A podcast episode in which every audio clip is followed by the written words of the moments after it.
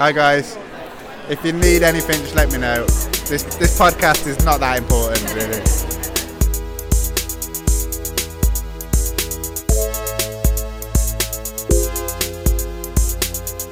Uh, I'm, I'm just a I'm just an idiot.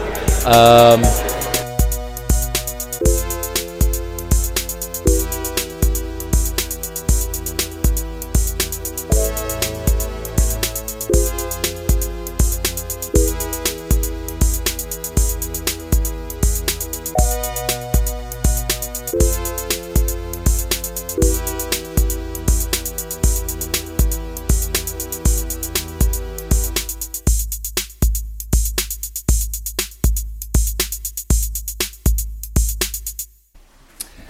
Into the Paint podcast special episode, Bound Art Book Fair Edition, Volume 1. Welcome. I'm your host, Anthony Tino.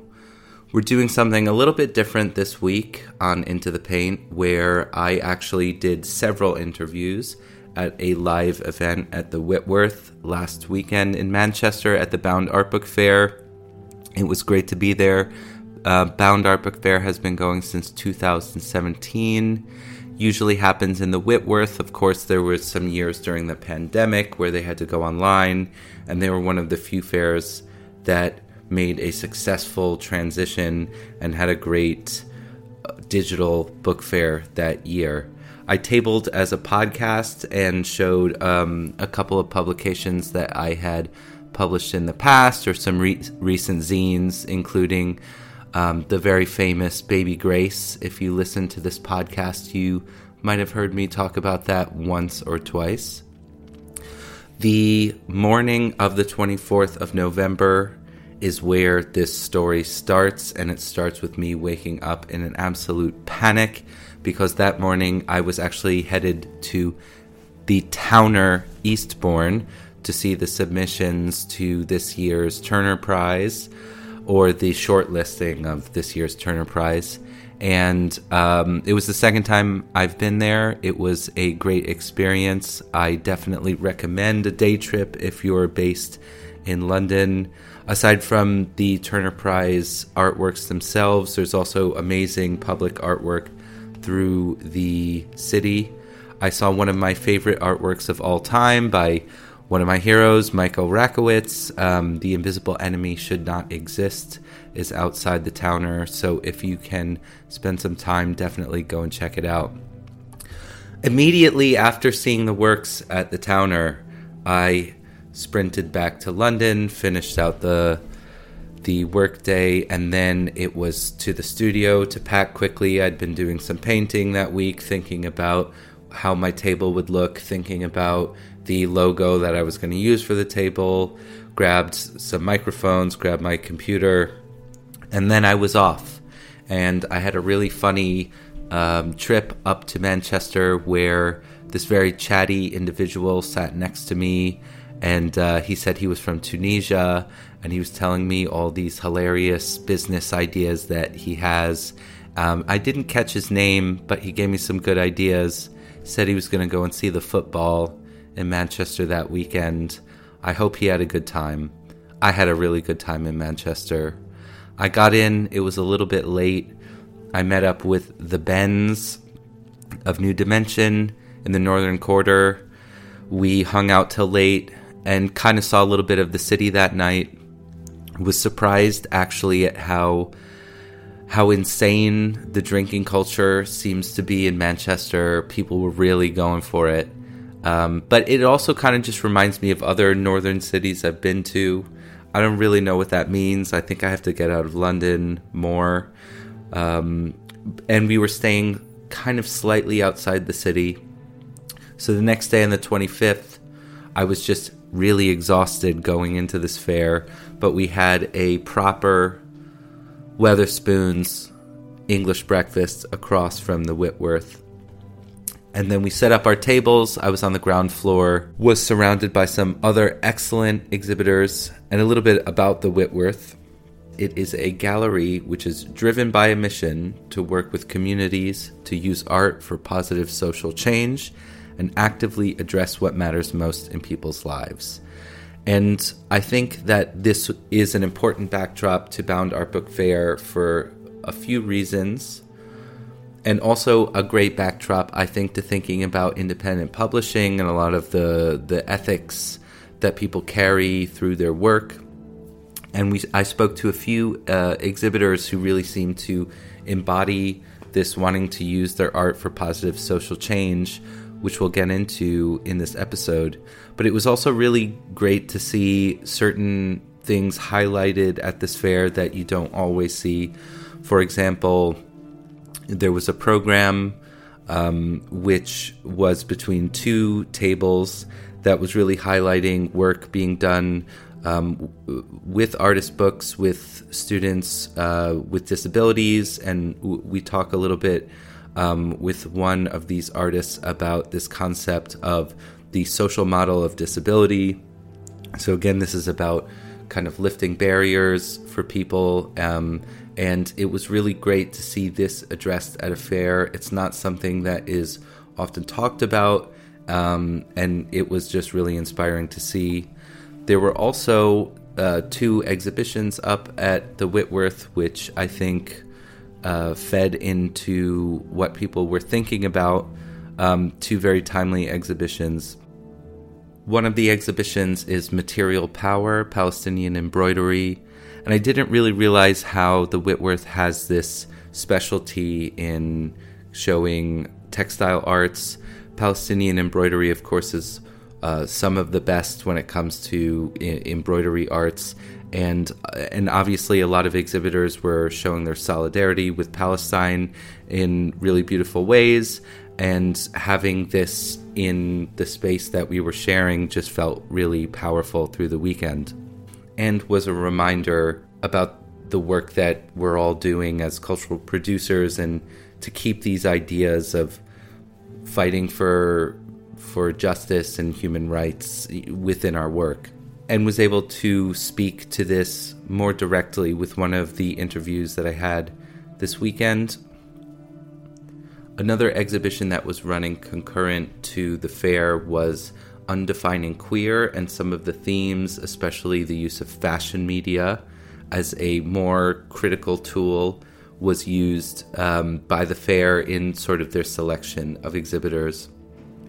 One of the things I really liked about being at this fair as a podcaster and having done book fairs for years, having also produced my own book fair several times, is that oftentimes at these events, the the best conversations and the things that you really take from it are these connections that you make with your peers around you and this sense of community.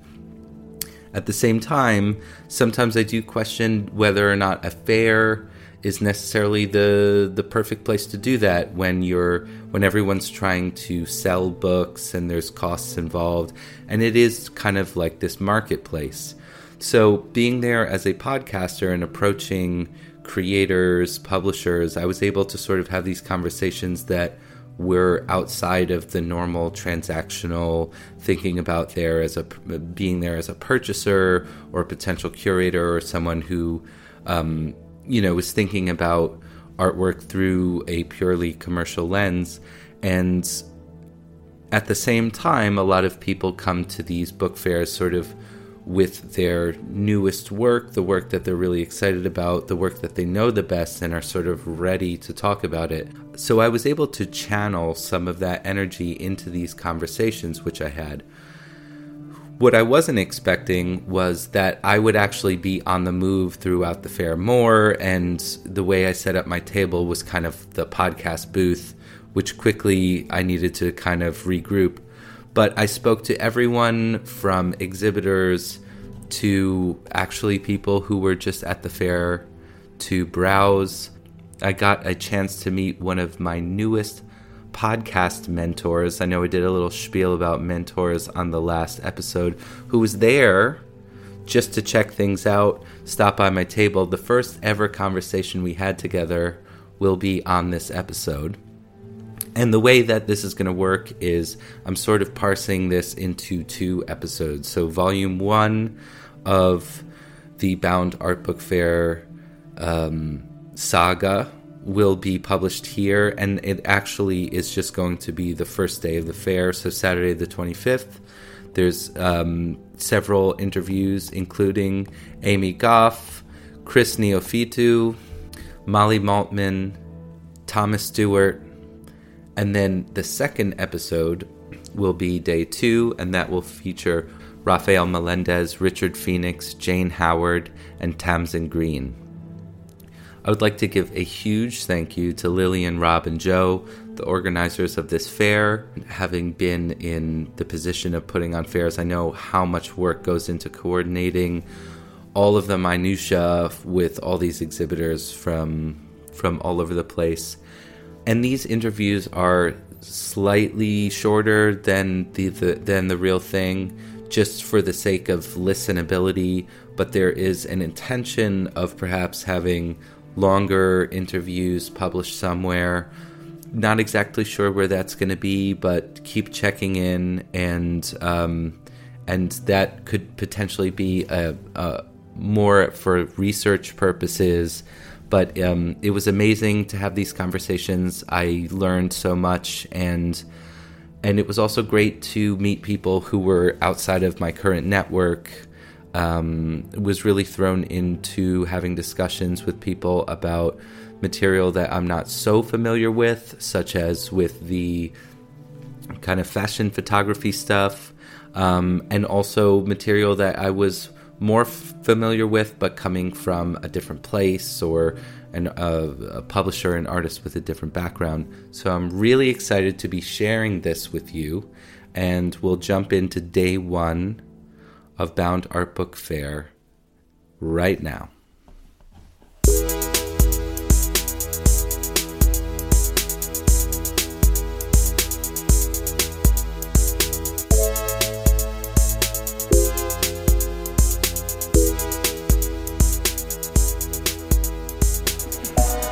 We're here at the Whitworth Art Gallery, Bound Art Book Fair, day number one. Yeah. I am here with my neighbor in the art fair.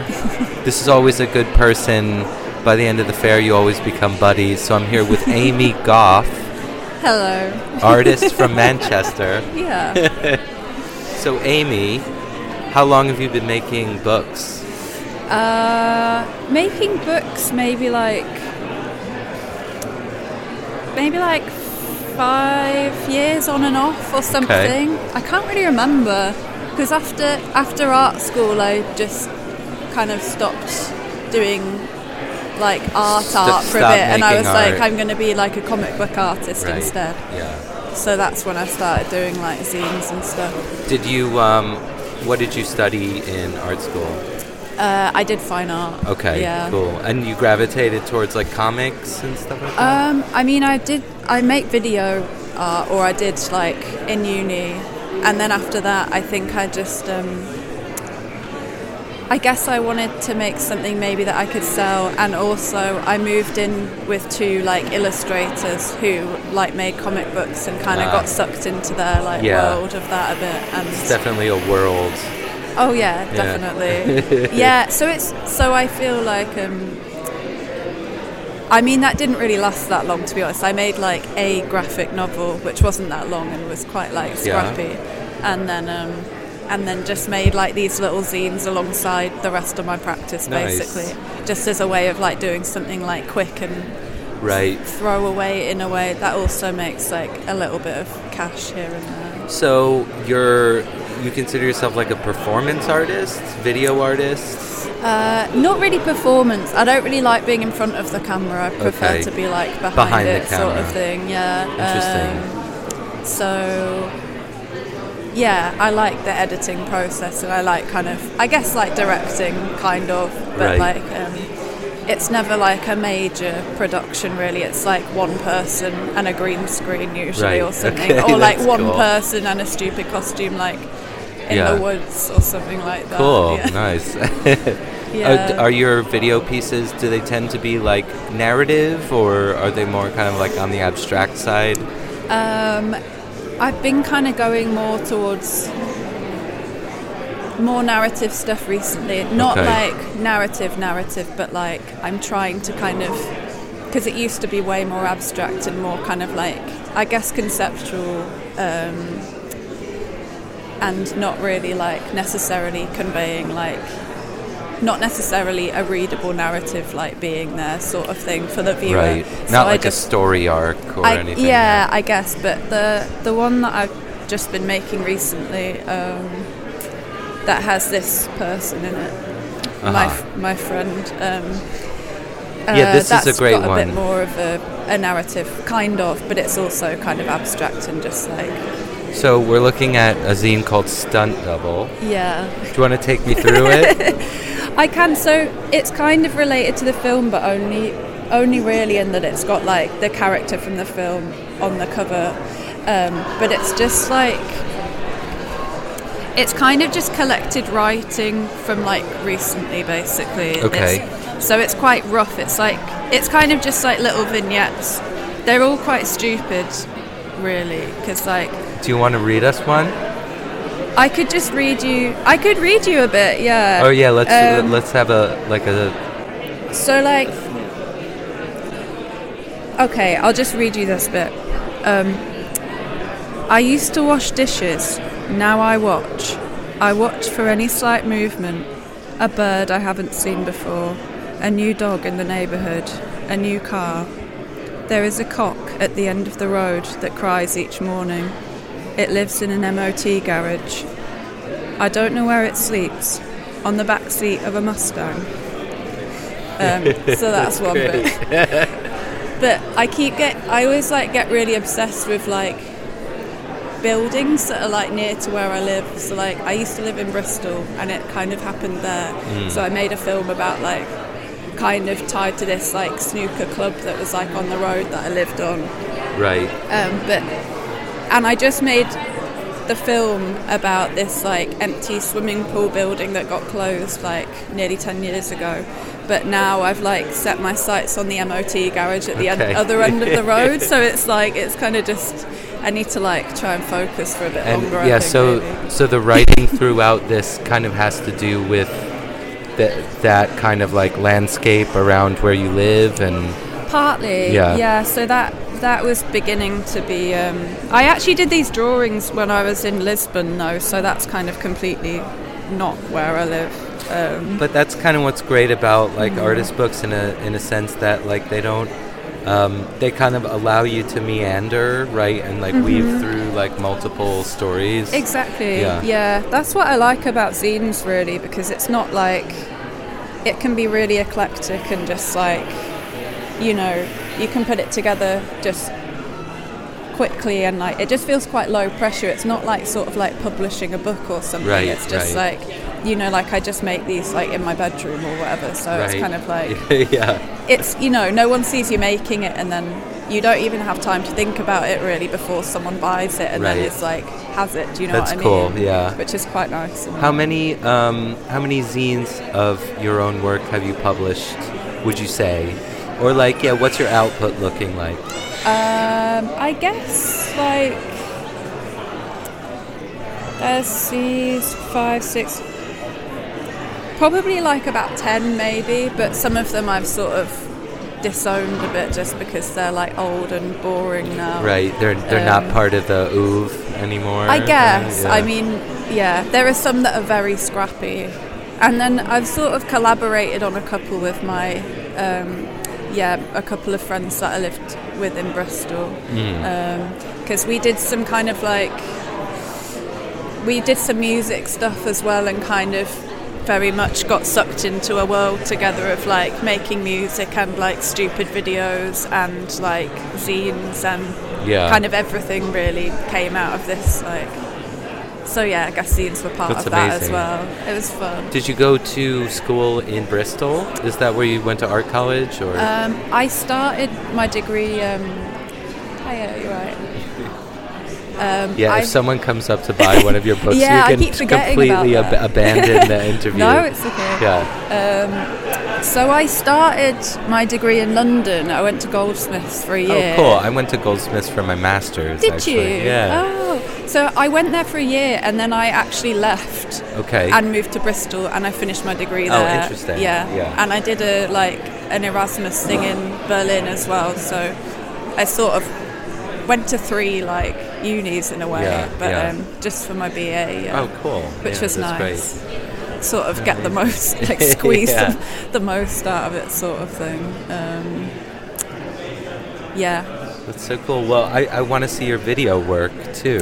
yeah. How, how, would, how does one do you do you tend to show them in galleries? Um, are they available online? How do you like to uh, disseminate video works into the world? Yeah, I've got um, I've got like a Vimeo which I have some full length stuff on and then some like uh, little excerpts. Um, but I I guess in galleries, yeah, I'd sort of do like I did a I had a little like solo show last about this time last year, so I showed a film there. So it's just like exhibitions, really Yeah, yeah, cool. um, which is which is good or online but I've also done just like screenings or whatever so Yeah, yeah. it's kind of nice um, doing events actually great. yeah do you have anything coming up? um, what do I have coming up I guess this but this has kind of happened slash Yeah, happening now it- it's already over. it's, it's It hasn't so even over. started. Yeah, I, well, I recently got a studio actually for the first time in like six years, cool. which is cool. Yeah. So um, I'm hoping to maybe do a show like because there's a gallery attached, so I'm hoping maybe to do a show there next year, but um, it's not really set yet. But um, I'm kind of thinking about applying for like masters and Oh, okay, stuff. yeah, So like I'm sort yeah. of figuring out a bit what I what I want to do next in a Yeah. way. But um, Yeah, I f- I feel like if you're in the moment to make to do a master's, it could be could be really helpful to get to kind of like help you build a new body of work or iron out some of those questions. Mm-hmm. I think Yeah, so, yeah. yeah. And um, Well, thank you so much for your time, Amy. That Thank this you. is lovely been to be able to chat with you. yeah. Yeah, thanks. That was Amy Gough, trusted table mate, neighbor at Bound Art Book Fair. Loved hanging out with Amy. She'd watch the table when I was cruising around. Not that I asked her to do that, but she was super nice. Hope to see you when I'm in Manchester again, Amy. The next publisher that I spoke to is Chris Neophytou, who's a Birmingham based publisher who runs Out of Place Books. He was introduced to me through Morley House, who met him at the last iteration of Bound Art Book Fair, and we spent some time specifically talking about a publication by an artist, Nahwand Jaff. Had an amazing conversation with Chris. Let's get into it. Yeah, yeah. So, um, so, so yeah. Can you tell me a bit about your practice, your press, and if you want to shout out anyone? Yeah, I can do yeah. that. Yeah. So the the press is called Out of Place Books, uh, and we make books about places. Okay. Yeah, so they're all photographic books. Um, the name actually comes from a we had like a, a collective that never happened early on, and and Out of Place is kind of a play on we all make work on places, but also something about photographers always looking for that thing that kind of sits slightly out that says a bit Yeah. bit more about what's going on. Um, Sure. So yeah, they're all books about places. And it's so photography is a big thrust yeah, in your so work. they're yeah. all photographic books. Okay, yeah, cool. All photographic Yeah. books. There's sometimes other elements involved, but they're always photographic. Um, the other big thing that we kind of strive for is to make the books affordable. right. Like I think the like expensive coffee table high-end photo book is covered. Like I think Yeah, there's enough people doing that. Um, so that's quite important to us. So it's also helped the the press have an identity because we're forced to use materials that or processes that are a bit cheaper. Sure. We yeah. sometimes mix like trade, soulless trade printing Yeah, yeah, with yeah. the handmade elements you Right. know, to help balance. And then the other element is the places that we choose to make work about um, or platform work about. And we've got a big focus on the Midlands, Okay. which we feels I feel is quite underrepresented in art in general, never mind photography. Sure. Um, there's not much work coming out of Birmingham and the Midlands that's Yeah. photographic, especially like people like big institutions paying attention to. Th- There's a little bit of a scene in Nottingham, right? Yes, yeah, Nottingham's yeah. got probably of everywhere got the the biggest scene, and Right. they've got a really good arts uni there as well, so that Sure, helps. yeah. Um, but still, it's quite small for how interesting that whole area is. Mm, You know, yeah, I, mean, know what you're saying. when yeah. you've got Birmingham, you've got Stoke-on-Trent, you've got all these really interesting, like Nottingham, obviously, um, all these interesting post-industrial, you know, places. Um, so we focus on that. Okay. Um, but also not just UK and the Midlands, but other places that maybe, uh, like there's a book about a really small area in France in the Loire Valley. I'm not sure how it's pronounced. Hmm. You know, obviously the earthquakes thing is slightly different, but it's still related to that area. um, Sure. Which obviously has the, the Kurdish element, which is the slightly lesser known Yeah, um, yeah. aspect. And, Cyprus. and is that artist from the Midlands? Like the No, he's from London, yeah, okay, yeah, he's from he's from London. London, yeah, yeah. because um, because I know that there there's a lot of diaspora communities in the Midlands as well. yeah. Um, yeah, especially kind of like Middle East, South Asia. yeah. Um, So we did yeah, a book um, about an allotment in Smethwick, which is just outside Birmingham, which was by a London photographer who focuses on like the Punjabi like Sikh diaspora. Is that this one this here? book here. So okay, cool. dedicates all his work to that diaspora, and he made this piece about this small allotment community just outside of Birmingham. I love this book. Yeah, and we actually launched the book at the community centre around the corner from the Oh, that's amazing. And all these guys from the book came oh, cool. you know, and their family and Yeah, you know, and things yeah. like that. And we did a tour. We had some others, and someone's mum made chai. You know, oh, and that's so great! it was beautiful. Yeah, it was busy, and, and a lot of them didn't really. Like, I guess I want to say they didn't really care that much. Like they just liked being there. Like they didn't. They were just hanging out. Yeah, like they didn't really understand necessarily like what we were doing with the book. But obviously the diaspora, especially the younger ones, they were so in, like they felt so passionately about just being, I guess, noticed. Yeah, yeah, know, yeah, yeah. Like, um, Well, I think that's what's kind of cool about artist books in like a community sense too, because I feel like a lot of the time, um, it, it's not like the the book. You know, you spend so much time thinking about the book, and then the launch really comes down to just like like people hanging out. You Yeah. know what I mean? yeah, I think so. Yeah. yeah and like not to downplay the work but No. like that's part of the work and and like yeah even just to activate like that sense of community Yeah. is cool Yeah. with like having a book do that right And also, it's an opportunity to talk directly about what it is you're trying to do to people that are already interested. Yeah, you know, yeah. it's nice to have those and like a back and forth, like hear what they think. Yeah, know, sure. Which is which is quite fun. And we haven't done many launches over the years, but we've done. We launched like a book about Port Vale Football Club in the 90s, which is the Stoke-based football team in London at the Photographers uh, Cafe. oh wow oh yeah cafe. photo book cafe yeah, Yeah. so And- are you in london much for work and or Uh, like to, not that to do much. long okay yeah Um, not anymore. I used to be. Um, my girlfriend used to live there, so I used to come up and down a lot. But, yeah, um, okay cool but yeah. So yeah. So all the books related to place.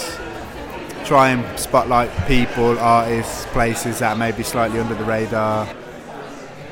Yeah. uh, actually that that was one of the books i wanted to ask about Oh, okay. Yeah. So, um, is the artist originally from Turkey, or like was he personally affected by the earthquake? So the artist is half Kurdish, half Palestinian, and he's been quite connected with um, like Kurdish. Thank you. Um, Thank you.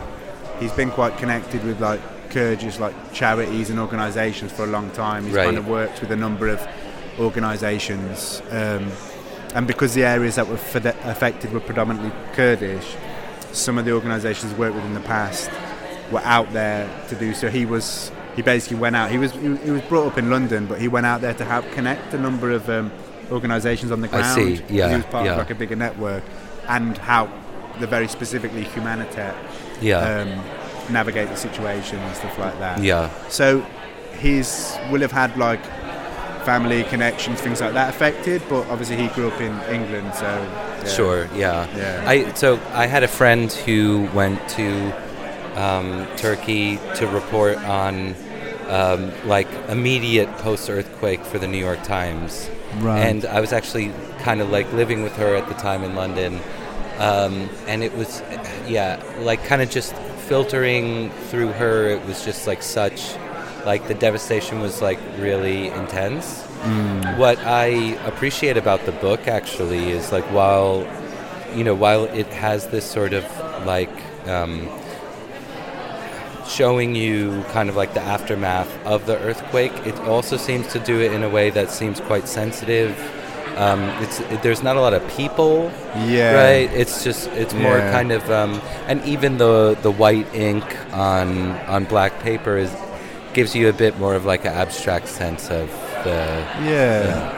I mean, Nahwand is like a very like thoughtful photographer, and we we talked about the book and the making of the book for a long, long, long time. So much so that there was a number of times when we weren't even going to make the book because we weren't sure it was the right thing to do. Um, but Right, we, right, yeah, so we spoke to a lot of different people. Um, Nahwand from the outset was very set on trying not to show faces right and to try and move away from like the typical imagery of like disaster Conflict relief. or disaster, yeah. yeah like the images you expect to Yeah. see you know the And- faces the and, and what is the artist's name again? Nahwand Jaff Nuan Jeff. yeah Okay. um, so we spent a lot of time working on that and also we there's a there's a there's a booklet in the front which um, contains an essay by a, a Kurdish academic called uh, Mashuk Kurt, who wrote um, quite early on after the earthquake, wrote an article in Le Monde about the politics of the situation and Right. things. So he wrote a piece for this, and on top of that, um, Nahwand created a, an index um, for the images. So not every image has a reference, but most of them do. And I Mm. actually think that some of the power of this work is in that index Right. because it's so matter of fact about you know moving from one place to another, what happened in certain places. Sure. Yeah, Yeah. Like the cover image is a, a hand with some pistachios in it, and the the context of that image is that not everyone was easy to reach. They were driving around in like a four x four trying to get to certain people that were hard to reach, and one of the people they met was this guy who had basically lost everything, his farm, everything, and they brought him, you know, a package of aid, you know, certain things that he needed, sanitation, things like that. And this gentleman still felt that he had to give something back, Oh, and all he had was this handful of pistachios. Right. So it's That's like, so sweet. yeah, it's like in all amongst all of that, there's still this like underlying humanity. You know, Yeah. that's why there's one or two images of like animals and like you know there's someone tenderly holding a cat, and and it was kind of like uh, why I think sometimes that index is quite significant. Um, Yeah. so it's really these situations are really complex, and it's hard to know how to comment on them in a meaningful way. Right. It's not just sort of like a doom scroll. It's Yes, more of like a yes, meaningful. Yeah. Right, yeah. We hope that Right. would be the case. Yeah. Yeah. And all the money's going to Humanitet as well. Yeah. so- Yeah. I, I mean, I think a lot of people are kind of asking similar questions now with how, how to respond to the situation in Gaza. Yeah, right? exactly. Yeah. Um, how to do it in a responsible way. yeah. um, yeah, like call to action, but not be exploiting Yeah. people's, you know, tragedy Yeah. for. Um, it, it, because you mentioned the artist is uh, half Palestinian. Yes. Is he is he also working um, on any projects now for like aid to Gaza or anything? Yeah, he's um, well. Interestingly enough, the the organisation that were fun, were uh, uh, kind of using that book to help fund are now actually at the Rafah Gate in Gaza. So Oh, wow. moved over there now Okay. to um, how. On on the that's on the Egyptian side. Yes, Yeah, yeah, Egyptian okay, side, yeah, yeah, yeah, yeah. They, they're in Egypt basically. right. Like, they can't get into Gaza at the moment. Right. Maybe with the recent developments, it might be possible that they can get through. Um, but yeah, so but um, Nahwand himself um, is quite active in like the Palestinian movement here in the UK. Mm. Um, but he finds it it's quite difficult because the two different communities have like very different views on both those situations. Because the Kurdish community it, I don't always support the Palestinian cause. Right, right, yeah, yeah, yeah. Um, so it's quite interesting for him to be in the middle of that. Um, um, but I know that he has plans to go to um, uh, Palestine. He wants to go back to the place his father was from. Okay, well, His father was in one of the refugee camps outside of Palestine. There's also a filmmaker, his father, who Mm. made like documentaries and things about some of those famous Palestinian poets and things. Right, Um, yeah. Off the top of my head, I can't remember all the details. Sure, that. yeah. But he was very politically active. Okay, yeah. Um, So, but um, you said your your background is Cypriot, Yeah, Right. I'm from Cyprus. My family are all from Cyprus Yeah. originally, but I grew up here. right? um, Right. but I was raised very Cypriotly. okay. so what what what does that look like? Um, so, I guess like the immediate connection. I mean, we from a very young age, me and my siblings have always gone back to Cyprus. Right. You know, even when we were really small, and I've probably gone every year since as long as I can remember. Um, I spent a year there once, considered living there, but didn't stay. Um, but like my family are kind of part of the Cypriot community in the Midlands. Like, Sure. um, Is there a big Cypriot community yeah, in the Midlands? there is. Yeah. so I think there's, um, uh, I think 20, 15, 20,000 of us maybe, Mm. like in the Midlands. Um, there's a really big community centre there. There's two actually. One of them, my grandfather was one of the founding members in like 1974, and it's Oh been wow. there ever since. oh so, cool. Yeah, so they've been there for a long So time. yeah, d- deep roots in yeah, Midlands in that kind of thing. community, Yeah, that's cool. And like a very traditional Cypriot, British Cypriot upbringing. I grew up in a chip shop. okay. You know, nice. I've actually yeah, got yeah. brown bags from my dad's chip shop here. Oh, that's cool. Does he Um, still run a chip yeah, shop? yeah, Oh, okay, 40 cool. years. My parents, Do you want to yeah. shout out the chip Yeah, shop? Jones's Fish and Chip Shop in Newport, Shropshire. Probably the best fish and chips in the country. I- I'll Um, definitely remember to yeah, check yeah, that out. yeah, you I'm should. Yeah, yeah. My dad's been doing it for a long time. that's Yeah. so cool. yeah. So yeah, it's a big part of my upbringing, I guess. Yeah. Um, as far as well, it's interesting that you mentioned the the artist having you know being both Palestinian and Kurdish, and sometimes there being um, like a not conflict, but like dueling feelings when it comes to support uh, within those communities. Yeah. Um, Cyprus is obviously also Yes. kind of very divided, right? Yes. Um, and it, I, I'm just wondering if you feel at all connected on that front with that artist, like Yeah, for like, sure. yeah. Yeah. definitely. I think um, like the older I get and the more I've kind of uh, thought about this. Like I think when I was young, it was very easy to be like misinformed on like the complexity of like our history as Cypriots. sure, You know, and, yeah, and the typical thing is like a lot of people refer to themselves as um, uh, Greek, or okay. if they're Turkish Cypriot. Do you speak? Um, do you speak Greek or Yeah, so we speak um, uh, uh, what we call Cypriot Greek. right? Yeah, yeah. which is a quite it's very different to mainland uh, Greek. Like, me and Christos laugh sometimes because I'll say things and he doesn't know what I'm saying. yeah, right. It's like, It's, it's like a different language. yeah, there's obviously a lot of shared words and things, but it's it's different enough for if you were being really fair, you could say it's different language. And the Yeah. same with Turkish Cypriot. We share a lot of like the sound of Turkish Cypriot to me. I can I feel like I can understand it, but I don't understand the words. Right, Do you know what right, I mean? Like yeah, it's very yeah. similar. Like we've got a lot more like Arabic inflections. Like a lot of okay, interesting. instead Yeah, of curs, you know, Yeah, and yeah. stuff. And so that's a part of it. But because the Cypriot language isn't really recognised anywhere, like there's no written form of it really. Okay. They're sort of messing to try and do that now. We've got all these elements like that make it difficult for us to form our identity. mm, So that's one thing, I guess, is like um, that we kind of share with other places that have similar issues. But I think the other big one is that obviously the north of Cyprus is occupied by Turkey. So if you're a Turkish Cypriot and you live over there, right. you're under occupation. Yeah. If you're like a Greek Cypriot who used to live there, you're not allowed to get your land Yeah. back, so to speak, and stuff like that.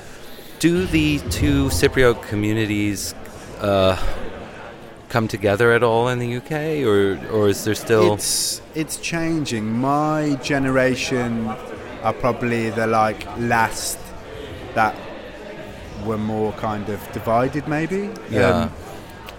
because pre like '64, pr- I mean, if you want to be really like historical about it, pre-British, like there wasn't really any issue. Sure. and that uh, tends to be a uh, yeah, a common, common thread, theme, Um, and obviously, a lot of Greek and Turkish-speaking Cypriots just lived together. You know, they went to each other's weddings. Like, you know, they were my. Um, I mean, one of the easiest ways to describe it, and this is like a mad thing that happened, and it also explains how the generations are different. Um, there was a um, there's a there's a girl in London who does a podcast Okay. about Cypriot stuff. Oh no way. Yeah, that she interviews a lot of Cypriots from different backgrounds, projects, poets, writers, whatever. And she did a, a podcast about Cypriot music. And obviously, I'm interested in music, and I don't know that much about Cypriot music. So I listened to it. And the guy she interviewed, Jahit, um, Turkish Cypriot, was talking about Cypriot music. And right at the beginning of the um, podcast, he said his family are from a village called Dromolaxia, which is the village that my family are from. Oh no fucking way. So I was like, I've got to message this guy. It's a small village by the airport. It's not super well. Known. I mean, it is well known because Cyprus is like a million people. You know, Yeah, no yeah, one- everyone knows everything. You know. Um, so I messaged him and I said, oh, you know, like we're from the same village and we were joking, we're laughing. Uh, it would be cool if we found out we knew each other. And time passed, but eventually, and one day he asked me again, "Do you you know, do you think there's any chance our families know each other? So he told me who his granddad or great granddad, I don't remember exactly what his name was, and he sold ice cream in the village. Okay. So I mentioned this to my mum, Yeah. and this is all like, happening in real time now. She sends a message back to Cyprus to the village, to one of the older generation that's still there. yeah. She sends a voice note back that one of the younger artists had recorded one of my older artists saying. Yeah. And she says, Yes, I remember this man, said his name, you know, and remembers him selling ice cream and stuff. So I pass that on to like Jahit, and we're like all getting emotional, you know, like. Yeah. Because I heard, cause even though he didn't understand like the Greek Cypriot dialect, he, he recognised his granddad's name straight away, or great Yeah. granddad. And as time was passing and we were chatting a bit, um, I had this thing in the back of my head that I wanted to say, but I didn't say because I felt maybe it would feel tokenistic. But my granddad told me a story of the village. Oh, sorry. Yeah. Yeah, he told me a story about the village in '74, and just to cut the history a bit short, um, there was basically a coup backed by the Greeks in Greece, um, which then turned into an invasion. So, but during the coup, which was kind of a right-wing led thing, um, there was a lot of Greek Cypriot versus Turkish Cypriot fighting. So a lot of the Greeks would round up the Turkish Cypriots in villages and kill them. Oh shit. So in my village, Nurmalak they rounded up this Turkish Cypriot family, um, and um, uh, they were going to kill them. But the Orthodox priest, who was my granddad's cousin, stepped in front of the soldiers and said, "If anyone's going to get killed, it's going to be me. No way. You have to let these people go." And I sort of mentioned to Jahit like a very condensed version of that story, saying, you know, I know that in our village the communities were close because of this story. And I, I said, like, there was this priest that stood in the way of these uh, Turkish Cypriots being killed. And he messaged, me, we were chatting on Instagram, and the message he sent me immediately afterwards in capital letters was, that was my family. oh my and I god. just, I was just in tears. Like, yeah, I that's an couldn't, like- amazing story. yeah, and the fact that you know we have a younger Cypriot community that has Turkish-speaking Cypriots, Greek-speaking Cypriots. Even that term's that's the most widely used term now, but it doesn't. It's probably not the most correct either. Um, that we're all kind of more connected, and like we Sure. don't see these boundaries. Yeah. That story You're only divided on language, right? yeah, yeah. And Like it's just like you know, there's plenty of places in the world where right. you know there's more than one language in one place. Sure, and, yeah. But a shared identity. That's an incredible story, and I wonder, I wonder if something like that is something that you want to work through, like wi- in your work and in your publishing. Definitely, Yeah. yeah. It's, it's something we've been talking Yeah. about, and we actually worked on some stuff. Like I ran a short festival. Like it was a one-day art event where we teamed up with a, a Maltese guy, and we did like a Maltese and Cypriot diaspora Oh, wow. art festival. yeah. It was part of like the Commonwealth Games in Birmingham. Oh no way! Because obviously we're quite anti-Commonwealth, but we thought let's take their money and do something that's a bit more like, like Robin Hood. uh, yeah, yeah, yeah, yeah, yeah. And actually, Jahit worked because he's a musician, made some music, and we made like a rep, like a track with a Maltese rapper called Ray. She's an amazing rapper oh wow! with a Turkish Cypriot vocal and a Turkish Cypriot like instrument. And me and my friend made some beats for it. and We produced this track together. It's That's like incredible. Yeah. Cypriot Maltese unite. oh my you know, god! like- I'd, lo- so yeah, I'd love to we've check already that out. started talking about things, and um, uh, so yeah, I think the point of the story really was that like no one heard that story before because the communities were so divided in the past. Not, I don't think intentionally. I just think with the aftermath of the war and stuff, like people were literally di- displaced away from each other, and in 74 there wasn't the connectivity we had now and stuff like that and you know a lot of communities long to know their neighbors that were from the other Right. religion or language you know but there was no way of communicating but now we've got this and also the community is a bit closer um, yeah i definitely think we've moving towards a better yeah. Well, I'd love to to chat with you more about that. I actually I feel like we should do a full episode together. Actually, yeah. Um, But yeah it's a slightly off the topic of books so. No, no, it's amazing. Actually, I, I mean, this is sort of like the important stuff. That was Chris Neophytou, Out of Place Books. What an incredible conversation. I feel so grateful to have met Chris at this fair. That story about his grandfather's cousin in Cyprus is just incredible. I'm going to be linking to some of those works that we spoke about in the show notes, as well as a link to Humanitet, which is the charity that we spoke about. Next up, we're going to hear from Molly Maltman about a display that she curated at Bound Art Book Fair called The Queering Room. She co curated this with Kit Heathershaw. So let's hear from Molly. Um, can you tell me a little bit about the project? Yes, so the Queering Room is a travelling sort of um, portable exhibition that uh, the International Library of Fashion Research um, curated last year. And it began in a vitrine in a museum, in the National Museum in Oslo.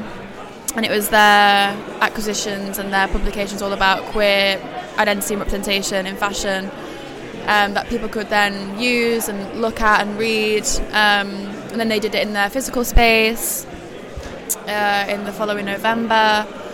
And then Lillian, the director here, was one of my old tutors, and she asked if I wanted to do something here, whether it was sell books or whatever. Yeah. And I really wanted to make a reading room or like a reading table where Sure, people can yeah. experience the book beyond the commercial space. And then, yeah, then I just collaborated with the, the library. With the library, so it was a direct uh, collaboration with the International Library of Fashion Research? Yes, yes. And- I've I've worked with them before. I've done some editorial and curatorial activations with with Elise, who runs the library, and then from there we just sort of have an ongoing dialogue. And I just thought I'd reach out and see if she'd be interested in sort of loaning out some books. Yeah. Um, because I mean they have the most amazing collection, and yeah, and then she did That's amazing. Um, where are they headquartered? Oslo. Oslo. Oslo, Okay. yeah. And so, how did you approach? Um, what was the process like of curating this iteration? What are some of the things you're thinking about? Mm-hmm. Yeah. Um, so I'm wor- I work with my friend Kit, um, and we sat down together, had a lot of conversations about sort of what this would look like. Um, I think for me, like when I was thinking about a reading room again, like I said before, it was important that it was this space sort of separate from the commercial um, Yeah. book fair that allowed people to sort of navigate and handle books and that they weren't they were not pressured by the fact that oh this is x amount of money I shouldn't touch it I shouldn't like I can't afford it you know there's, there's some books that we have that are quite expensive um, but are really important books that people need to like look at and be able to touch and read and Sure. feel Yeah. and that's why I really love the idea of a reading room in general is this ability to connect with a book that you might not have been able to connect with before and have conversations that you might not have had so that was the initial concept and then it was just like fleshing it out and then obviously linking it to the exhibition here undefining queer. And then just going through yeah the library's archive picking out titles that I thought were relevant um, also like to a northern audience as well. And then pulling some of my- own titles that I have at home Oh, amazing. a few cool. Wolfgang Tillmans Are you books. a Are you a collector? Do you consider yourself a collector? yeah I mean I'm 21 but as much I as you know can as be. much as I can be yeah I think I, Yeah. I would say I'm a collector I love I have like a shoebox of stuff under the bed have a little archive cupboard Very fancy art storage. yeah I have a little Yeah. sideboard that's got some little bits and bobs in there and Yeah. then books yeah I mean I love to collect books That's great. But it's- no, I, yeah. I think it's a smart idea because I think um, like book fairs are have become this important thing for publishers and um, kind of like to meet a lot of publishers to see a lot of work. But yeah, there is that commercial aspect to it Mm. Yeah. where um, you know you feel either pressured to buy or you're not engaging with something because you feel like you're going to leave the booth and and Yeah. you know a lot of the conversations that we have across the table are about selling right Mm. so to have something that's kind of non-commercial uh, within the fair or like does a fair necessarily have to be commercial yeah right i think i gonna- think a fair is great for a lot of reasons and i think it's nice that we're able to like gather in the community like there's people here from london and there's people here from other places too and it's nice that we can all gather and like speak and have conversations amongst the publishers and amongst people who are selling the books but also like a, there needs to be some sort of consideration for the person who's going to come to the fair like how Sure, can we yeah. like give them an experience that lasts much longer than oh I saw a book that I couldn't buy or you know you sometimes feel quite rushed off your feet and I think the idea of like a reading room if it, I mean here it's not a room unfortunately but if it were to be a room it would be a Mm. sort of space it's a reading much nicer table than the yeah it's a reading table but I think Yeah. the, the concept of like the of having a space where you don't feel that pressure I think Yeah, is very important um, RP, yeah. how, how do you feel um, the reception has been so far? I mean, good. We're, we're like halfway through the day. Yeah. A little bit It's more. gotten very busy like this afternoon, Yeah. um, and more people have been very like intrigued, and engaged by it. Um, like we had some people who linger for about half an hour, looking at all the books. Wow, Obviously, some people are confused. They think, "Oh, can I buy this?" And I'm like, yeah. "No, you yeah, can't." yeah. um, but I don't know. It's just nice to like have conversations about these books, about these artists. Yeah. And there's no pressure for them to, yeah, buy it. Um, as far as the subject matter goes, and some of Mm. the artists that you've included, how does that? Is this like part of like a longer held um, kind of thematic interest, uh, or in the you way mean that this? yeah, White paper. This or the no, uh, no, the the the cu- the room The itself. curation. Yeah, yeah, yeah. Well, it's the theme of queering and queer identity was presented because of the the exhibition that's in the Whitworth right now, which is Right. Undefining Queer, which explores queer representation, art, and photography. So it was important that I made a link to that somewhat, and then also like naturally that then meant that we were able to work with the Library of Fashion Research because they already had this this exhibition that right. they were willing to do a second iteration of. Um, but I mean, in the fashion context, right? Like Yeah. because there there's a kind of like an emphasis on yeah, that. so we have a lot of like the history of gender and dress, the Yeah. history of like the queer history of fashion. Um, but then we also just have like Wolfgang Tillmans books, um, Book Magazine, Candy, Han Archive, um, saw some Nan Goldin. Nan Goldin, Right. yeah, Cookie Mueller. Um, yeah, it's a great selection. Yeah, it's it's it's a, it's a wide selection, and also it's like I wanted to reflect, um, like my collection as well. Some books are, are, are- mine. Yeah, I just wanted to. Yeah, so cool. Did you did you kind of did you think about the curation um, in harmony with the works that are in the exhibition at the Whitworth, or did you, did you more want to kind of echo it thematically? Like, At first, I was very like adamant that it was going to be a direct reflection of that. So I was looking at the books that the artist had made, but there wasn't that many, and I realised it's really quite difficult with the lack of budget that we had to then source all of those books. So it was Sure. just I had to sort of okay take a step back and think about what is it that I have that I do have access to and that I can pull from, which was the library. So it became yeah more of a thematic Yeah. link, um, which also I think makes it more broad. Like the exhibition is already here, people can see that, but this is like an extension of a fur- like a further reading of, of Sure, those themes yeah, and those yeah. ideas, and in a more vast way, yeah. and more in relation to fashion. Ace, tell me a little bit about you. Um, so Do my we not know yet? I mean, That's I, okay. I know and I don't. Yeah. I think like so my BA was in fashion photography and I just graduated this year, Right. and then I quickly realised like when I came into my final year, I was like, I don't want to do fashion photography anymore. Like I just really fell out of love with it, and I just didn't really feel like my soul was in it. And not Mm. that you know, I don't, I don't want to sound, but I don't know. I didn't. My soul wasn't in it, and I don't want to make, I don't want to do work or anything like that where I don't feel like connected to it or it doesn't Sure. feel meaningful for me or for the people around me, whatever. Um, so in my final year, I made a book, and that was when I really started to think about publishing is like where I want to exist. Yeah, yeah. Um, the book was about memory, and I think memory is a really like prevalent theme in whatever sort of space I'm in, whether it's publishing, whether it's like curation or photography, like or writing. I wrote, like, I also write. yeah. Um, it's always about memories and like the passing of time and trying to hold on to time. Mm. And I think, yeah, books and Yeah, books seem like the perfect kind Yeah. of um, uh, place for you it's to a kind perfect of middle exist. space where yeah. all those things can meet and exist in the same yeah. terrain.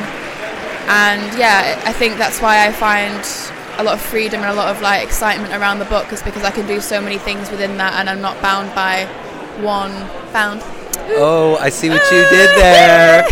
I'm not bound by just like one thing, and I Yeah. think that's also, yeah, I don't know, quite exciting. Just not really like people say, "What do you do?" and I'm like, I don't. What, what, which which part should I tell you I about? mean, I always struggle with that too. Yeah. I mean, especially being here, I guess, like as a podcast with things I've published yeah, with other of things. yeah. I'm just like, don't even, don't even ask. Yeah. You know. But I think it's, it's, it, it makes sense because it all exists within the same world. Like it's all you. yeah, yeah. You know, and it it's all come from the same brain, so it's all just it's just you. Well, that's very way, nice. You know, yeah. I don't know. um, carrying it into maybe this new terrain um, in a really interesting way. You Mm. Yeah. know, it's still kind of like using the fashion photography that you probably loved, that probably drew you into that field to begin with, and Yeah. able to kind of like celebrate what it's capable of doing, right? And uh,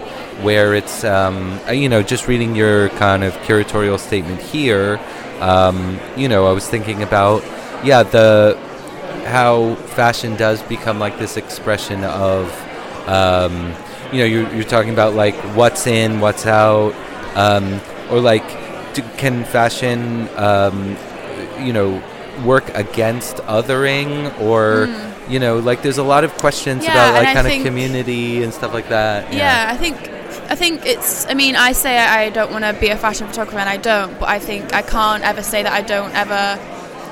I can say I don't want to be in fashion, but actually, I will always be in fashion, whether I choose to or not, because it's so a part of how we all exist, and it's such an important and like huge, huge thing that impacts so many things, whether we realize it or not. And I think when when you're talking about identity and queer identity, like it's such an important tool that allows people to express like their identity and their Yeah, gender yeah. and their sexuality and however they feel. Like it is such a powerful tool, and I think the reason why I grew quite cynical of it was I was witnessing it in a very sort of commercial way, which it, it, it makes you sad, you know. Like Yeah. you, you, you see how amazing that this this tool can be, but then you're also seeing it being like used against you in a way Right, right. to be this like consumer and made to feel completely terrible about yourself.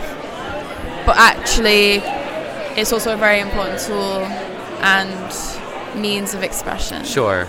I, I mean, it's not my expertise, but I would say that, like, um, uh, thinking, thinking about how kind of big brands tend to, or like, you could think about this in multiple kind of creative industries uh, scenarios where a small community creates a culture which then becomes important to that scene or kind of starts to ripple out within a broader creative community and then kind of gets consumed by bigger companies Yeah. kind of like like who will then leverage that aesthetic Exactly. so I could see that happening probably in um in like image making that's happening in Oh yeah, fashion for sure. now. I mean, yeah, It, it, it happens in all aspects of fashion, whether that's the image, whether that's the magazine, whether that's design. You know, we're we're being told this is what you should be, look, Yeah. wear, look like. Da, da, da, da. Like it's all it's all so commercial, but so. Th- with the reading room that I made, Yes. that I've created, is the white paper in which I interviewed four artists. One of them is a good friend of mine, Evan, who is a photographer from Manchester. Yes. Um, Evan his work, Purdy. His work is fashion photography, but he sees fashion photography as a social language. Yeah. You know, it's yes, fashion photography can be a form of commodification, commercial, commercialization in that it's trying to sell you clothes, but also like there's a whole other way that it can exist and that it can be a social language, a form of like dialogue Yeah. between both the, the photographer and the subject, but also like it can be a documentation of a wider conversation that's happening, you know, at, at that given time. Yeah. What's interesting is, and I'm I'm looking at the white paper right in front of me, in case any listeners are interested. Yes. Um, the at the end at uh, at the end of the first question, uh, where Evan responds, maybe the viewer feels uncomfortable, maybe they feel seen. I want people to see the expression that's possible without fashion beyond uh, or within fashion beyond commodification. Yeah, exactly. Like there's so much that can exist within a fashion image that sits outside of commodi- uh, of commercialization. Like, right. but I think we're I think the, the the moment you think of a fashion image, you're thinking, okay, what are they wearing and what are they trying to sell me? Yeah. But actually, like when so Evan's documenting people who are just expressing themselves through clothing because there's no other way for them to express themselves. That's when it becomes really interesting because then you're actually seeing how this tool is allowing this person to feel and express what's inside. Right. You know? Right. Is it hard? I mean, the I feel like the fashion industry is so um, is so built on commodity, um, and it, like it's almost hard to imagine it without like this uh, Yeah. sense of commerce, Yeah. right? Is that even possible? Is it something that like like I wish I had the answer. or yeah, like or is there a way to I don't know. I'm sure this gets talked about a lot. No, I think, right? it, and it's also something, something I'm really thinking about as well. Is I, I also work at a magazine, and it's it's great because I have a lot of like creative freedom there, and I don't really deal with that side of it. But also, I am aware that a magazine and the magazine industry in general, you know, it's all it's all a commodity. It's all commercial. Yeah. yeah. But I do think there is a I mean, there is. I've seen it with my eyes. Like, I have friends who, you know, there is a potential for fashion to be this really productive and really meaningful like space hmm. that sits so beyond commercialization. Right, right. But it's like how that person individually is able to navigate that, if that makes sense. Right. Or like as, as, a, as a group of people. and funding needs to come from somewhere. Yeah. Things need to be made somehow, right? I mean, yeah, it's it's a confused. It's, it's a difficult one to navigate because it is.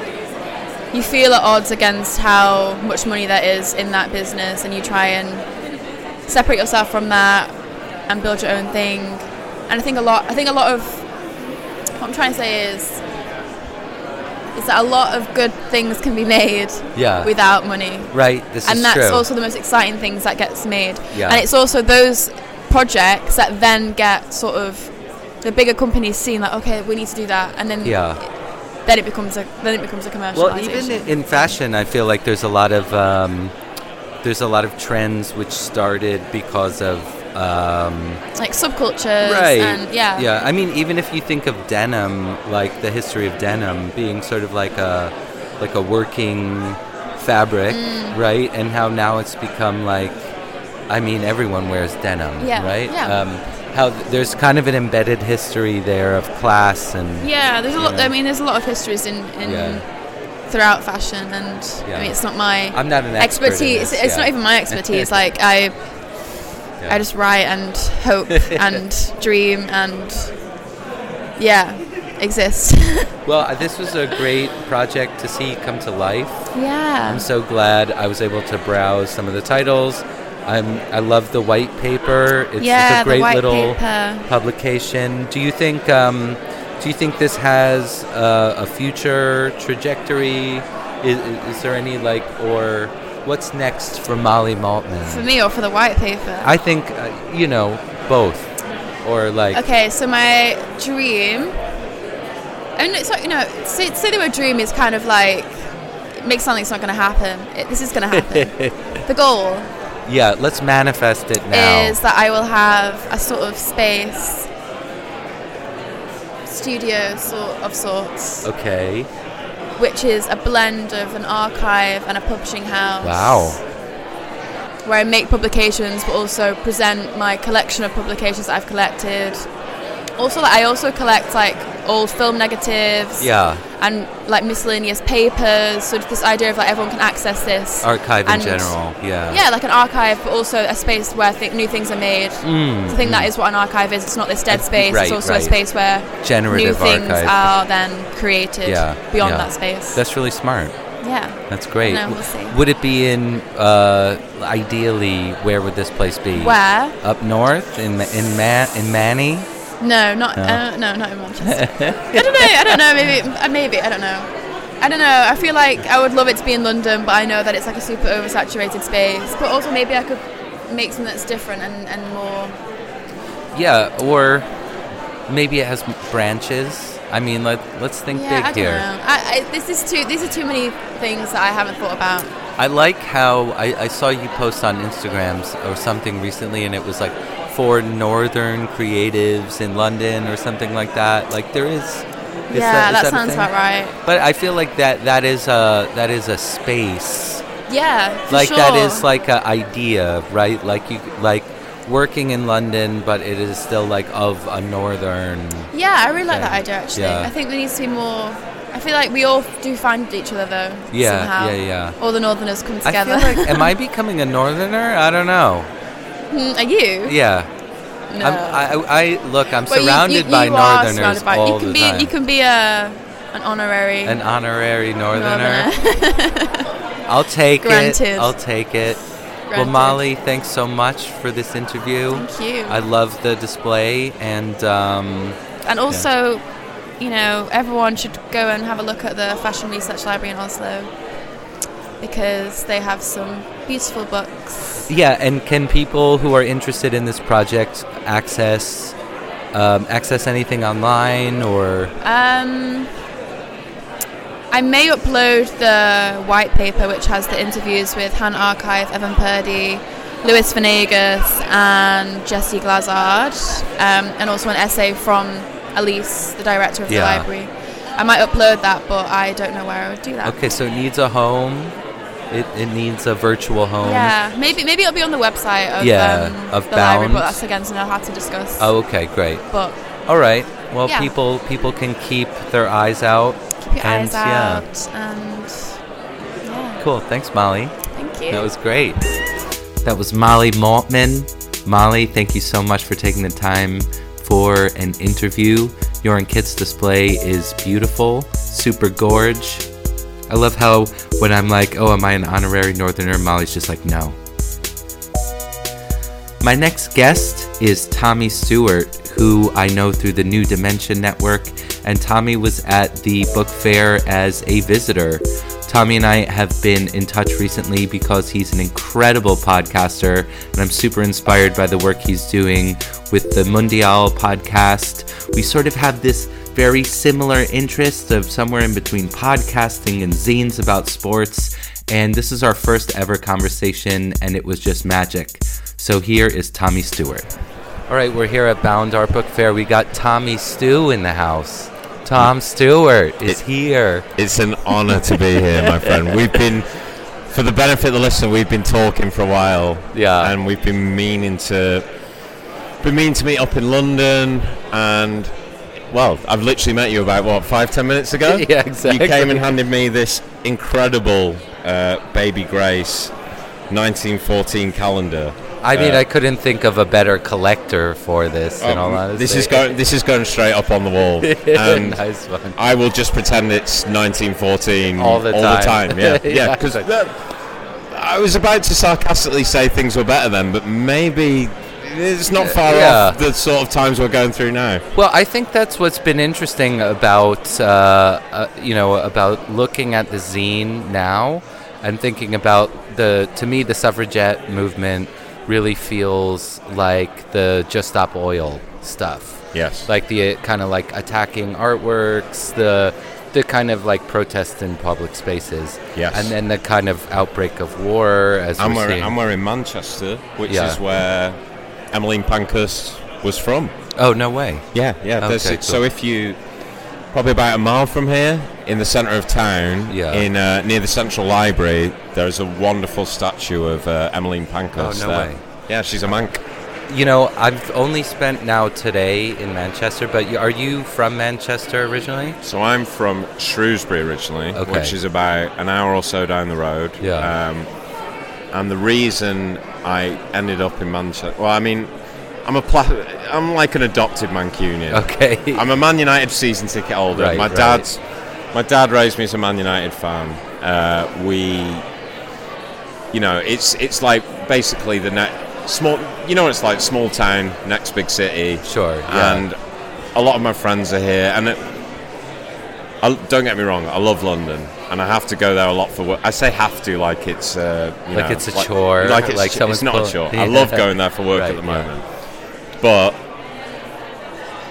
do, wanting to do journalism, wanting to work in media, it was Yeah. two choices Right. really. In England, it's Manchester or London. Sure, And I picked yeah. Manchester, probably stupidly because of Man United. right.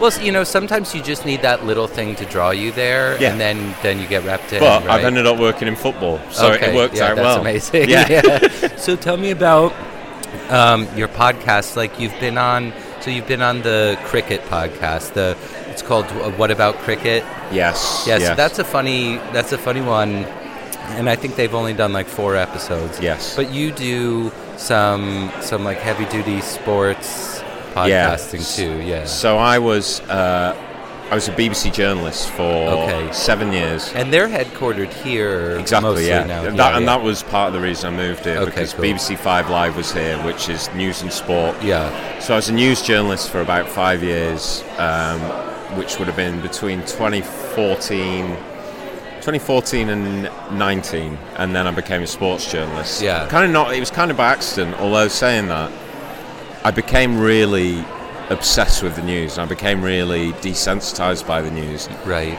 Do you remember that period, 2016-17, when there was a lot of terrorist attacks happening in, in Europe? Right. Uh, Was that the London Bridge? There was? London, Yeah. Stockholm. Uh, Um, I think there was one in Germany. Yeah. So it was when all that was happening, and I was having to, you know, it was part of my job, but I was having to sort of call up people whose one of their family members had just been killed, and I was seeing images that the public didn't see, Right.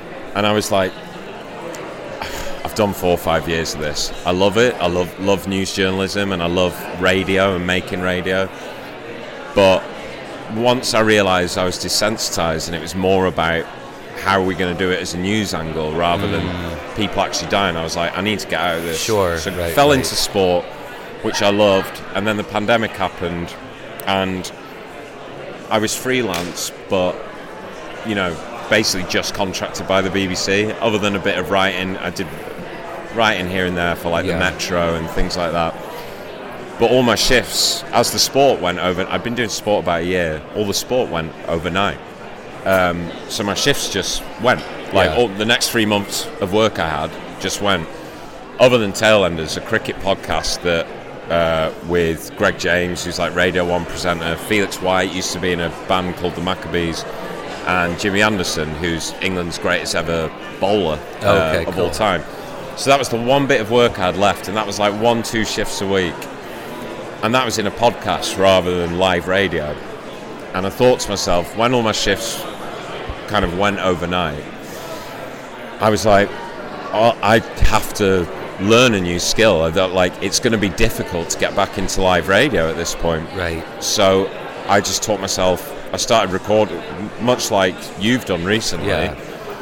I just googled it, went on YouTube, looked at you know loads of just random guys in or girls in different countries, just with weird random like 700 views on Yeah. how to plug in your microphone, stuff like that. and I just learned how to do it. Yeah. I learned how to do it, and I was like, well, podcasting in audio is clearly the way forward. Yeah. So I started making my own, which gathered a bit of steam, and then people started coming to me for work, and then yeah, it's kind of gone from there. And That's now amazing, I'm producing three football podcasts and one cricket podcast. That's so cool. Which Yeah, is yeah, yeah. which is miles away from you know BBC News, but I'm I'm I'm happy. I actually feel like I enjoy the um, the commentary on sports almost more than like sport itself in a weird way. Yes, like I actually think like the way in which like you were talking like in a news setting, there's like kind of spin Yes. or something. But like, I kind of think the same, and not necessarily in a bad way, but the same thing goes for sport, right? Um, I think of like there's a couple uh, sports journalists in the states who are semi-famous. There was like a guy who used to be on ESPN. Um, who's kind of influential? I think Bob Costas is his name. Yes. Right. I know the guy. Yeah, of course know you know guy. him, right? Yeah. um, but and then also just when it comes to, I've been really inspired by um, like announcers calling games. Yeah. Um, on the episode where I do talk about Baby Grace, uh, we talk about um, Vin Scully, who used to call games for the Brooklyn Dodgers. Yes. Um, and you know, it is just this kind of um, it's this kind of like storytelling art form Oh. that um, yeah, it, like the I- drama of sport is like especially in and like you know my, my two main passions being football and cricket especially in cricket like a lot of people would a lot of people sync up their radio to the TV because the, the radio commentators are obviously having to visualize the whole thing right, interesting. and they're being a lot more poetic yeah, so they'll sync up their BBC radio with what's going on the TV and Wow. mute mute the TV yeah, yeah, because cricket commentary is such That's artistry amazing. Yeah, I it's almost like alt text, yeah like alt text for an image where it's like you get into the granular it's exactly detail. That. Yeah, It's exactly that. And um, me and um, me and our mutual friend Ben Golder, yeah. we both did the same journalism course. Okay. We- Oh, no Your way. face just is, Okay. looks like you're just going to laugh just at, at the mention of his name. Saying, yeah, I love that boy. But yeah, we. because um, we talked about his journalism course a bit. Yeah, Yeah, like so- how that you know might still influence the way he kind of like approaches things. But yeah, and It, it, it's so. I remember we did a lecture or, or a seminar once on uh, on commentary, and we got the. I think they got Yorkshire Radio's main sort of football commentator in, and he'd get like a match up on YouTube, and he'd say, "Okay, you guys have a go at commentating over it." yeah, and oh my god, it was so hard. And then in the Mundial podcast, which is my main sort of job now, where Yeah. I'm, I'm the producer of that, and that's you know rising up. It's in the top 20 in football podcasts in the UK Oh, now. wow, holy shit, And we only started six man. months ago. Yeah, it's, Yeah. it's like it's you know we're getting more and more every week, and it's really well rated and well reviewed. And that we have a segment called "Welcome to Vollywood." and we have to watch an, one of our favourite volleys, or the listeners suggest a volley, which is. Do you know what a volley is? um, reminds me. So yeah. essentially, when the ball's in the air yeah, and it and the player hits it, so it's a, it's a really difficult technique. when it's kind of like going back and forth. Like, yeah, so it'll yeah. be in the air, Yeah, yeah. and the player will sort of watch it and you know shoot from usually from long distance. Okay, yeah, So yeah. they're just beautiful, sensational goals, and we take turns on. Even though they're old goals and we've all seen them hundreds of times, Yeah. we take turns doing it. And I, mate, we have to do like because obviously it's it's a podcast, not live. We can do as many takes we want. Sure. It's so hard. Yeah. The art, like, I'm glad you said it because the artistry and the discipline of commentary. Yeah. If, if you watch like documentaries about like some of the oldest football commentators in Britain and stuff, they still have they have for one game they'll have about.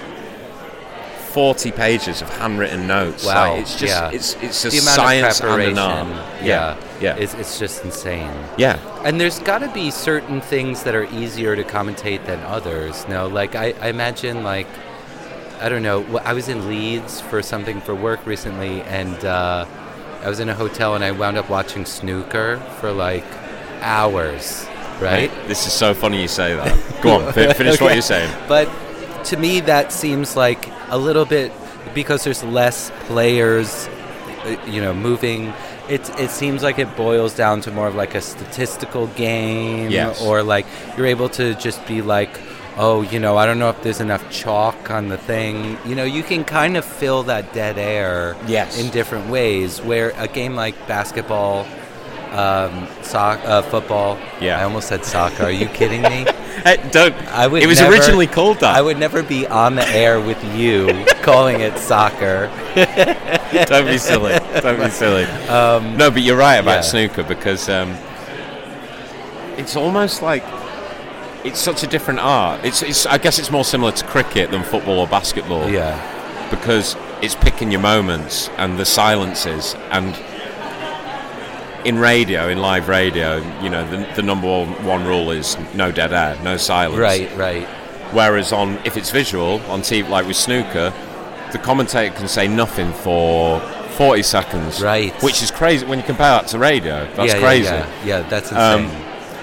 but in a way, like less can be more, and for someone like me who's like ADHD as fuck, like it, I don't know how I would be for say a cricket or a snooker commentator. Yeah, But yeah, yeah, it was yeah. so weird because me, and my dad, I met my dad for lunch today. Me and my brother, who you just met, and we were talking about exactly this Oh, no snooker way. commentary. Oh, that's crazy. We were just talking about how because it's proper like silent and Yeah. northern and pronounced. Yeah, it's got to be northern. Too, Yeah, it's right? got yeah. to be. Yeah. and there's this there's this brilliant uh, Ronnie O'Sullivan documentary, uh, who is the greatest snooker player of all time? I'm gonna check that out. It's just come on Amazon Prime. Whether you're into sport or not, it's the story of like a tortured genius. Yeah, he's an addict. He's he's at but.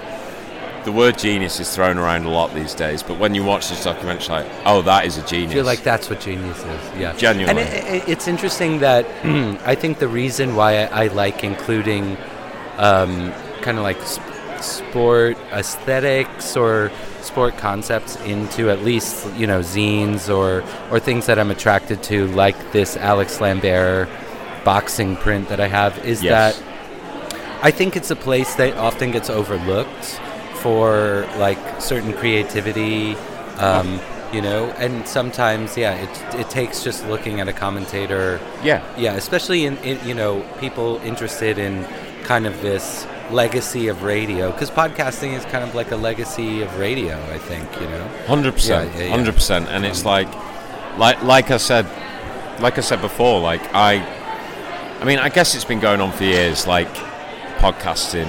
Um, you know, Marc Maron. Yeah. Marc Maron was always like my number one. He's absolutely my podcasting hero. Yeah, he's still mine, and he's still.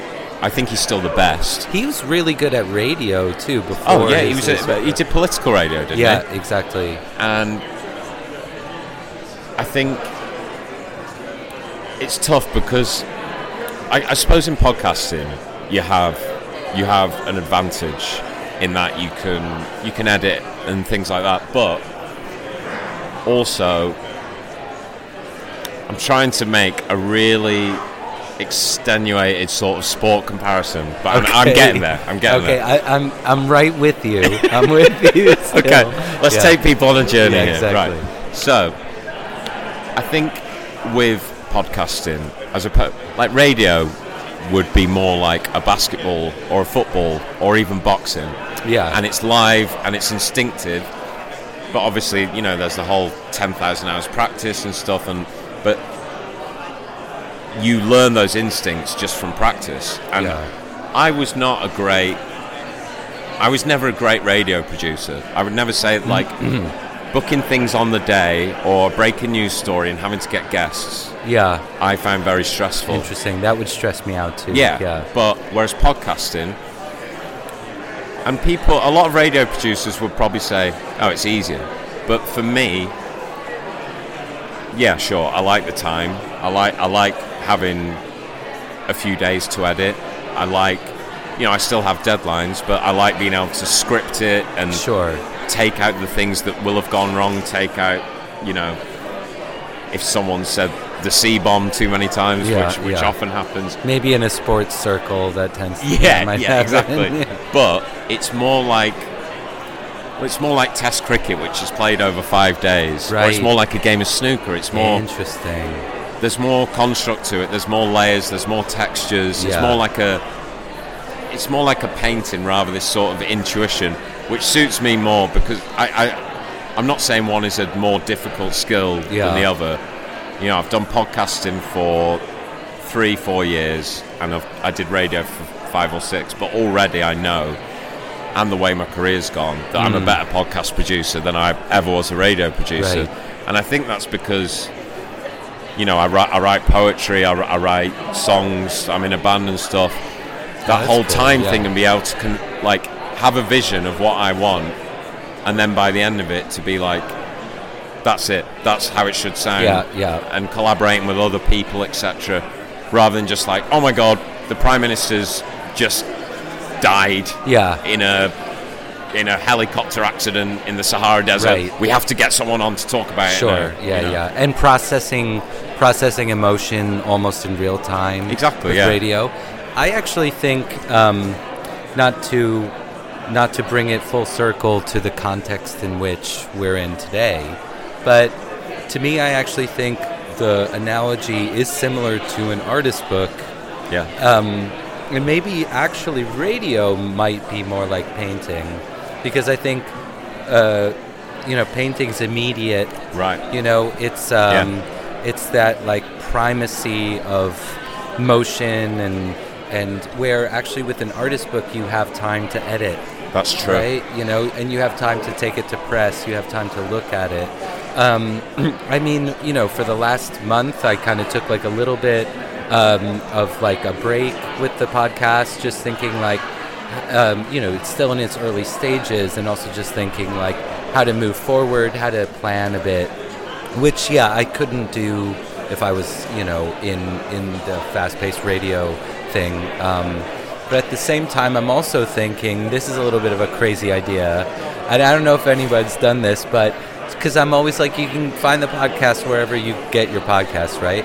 But then, isn't there, and there's a word for this when people broadcast over, there's like a, a, a range of uh, bandwidth waves Right. that you can just broad, you're allowed to broadcast over, but you need like a special receiver Like um, pirate radio.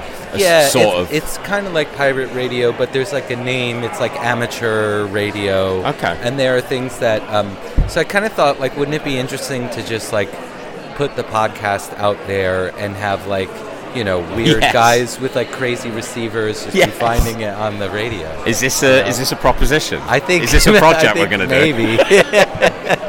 Have we just signed up to something? Uh, we just communicate with each other over radio waves. and Ben Gold is the only person Yeah, listening. Exactly, and he's just like, ah, it's pretty good. Cool, man. Well, thanks so much for stopping by. It was really great to meet you. You're very it's good, like man. our first You- you- conversation is actually in I know. the I'm, podcast. I'm sorry. I've not actually.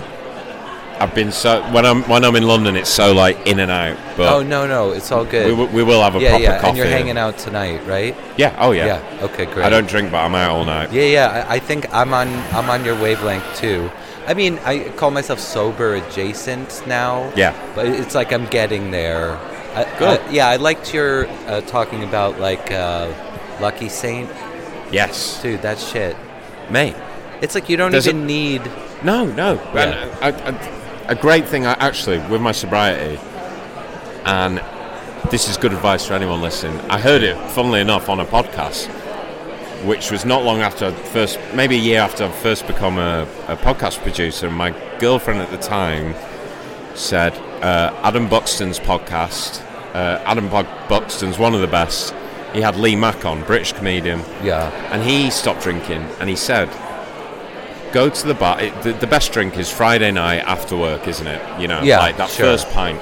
He said just try it with a non-alcoholic beer. That that feeling Sure. is psychological Yeah, yeah, mainly for 20 minutes and then you'll be fine. It kind of does the trick. it does. Yeah, yeah. and then you see people around you being idiots you're like i made the right And decision you're like, great. I'm gonna wake up and feel great tomorrow. smug yeah, cool, man. Well, thanks so much. thank you brother Good to see you. That That was volume one of the Bound Art Book Fair edition of Into the Paint podcast. Special thanks to Amy, Chris, Molly, and Tommy for your interviews. Shout out again to Lillian, Rob, and Joe for organizing the fair and for having me there as a podcast. Remember to follow us on Instagram, and if you enjoy this podcast, please do share with your network. Into the Paint is available wherever you find your podcasts.